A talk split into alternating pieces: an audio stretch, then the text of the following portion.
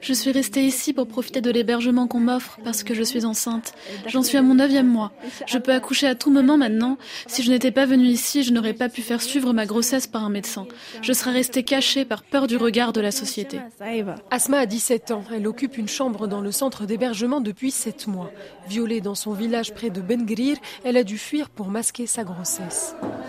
Soit de l'arrache et l'assistante sociale du foyer, elle se charge du premier accueil. On est le seul centre d'hébergement ici, donc on accueille toutes sortes de catégories de femmes, et quelle que soit la forme de violence à laquelle elles sont confrontées. Mon rôle est de les écouter et de les conseiller en fonction de leurs demandes et de leurs besoins. Certaines veulent un accompagnement juridique, donc je les aide avec mes connaissances, ou alors elles rencontrent notre avocate.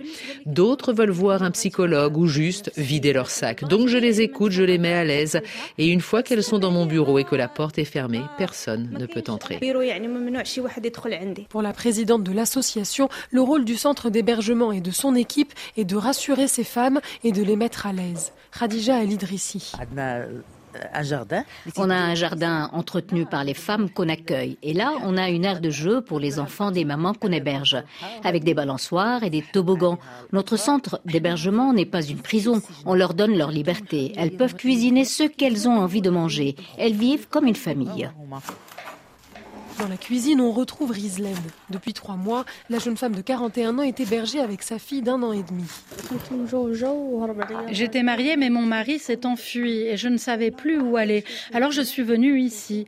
Et ici, je suis en paix. On a tout à notre disposition. C'est comme si j'étais chez moi. Je suis même mieux que quand j'étais chez ma famille ou celle de mon mari. On s'entraide, on cuisine ensemble, on dort ensemble. On est comme des sœurs. Le centre peut accueillir jusqu'à 35 femmes. Elles peuvent rester autant qu'elles le souhaitent, mais le but de l'association est de les aider à gagner leur indépendance. Ici, on mise sur la formation. Les femmes peuvent suivre des cours d'informatique ou de couture pour pouvoir un jour trouver un emploi et subvenir à leurs besoins. Nadia Ben Mafoud, de retour de Ben Grir, RFI.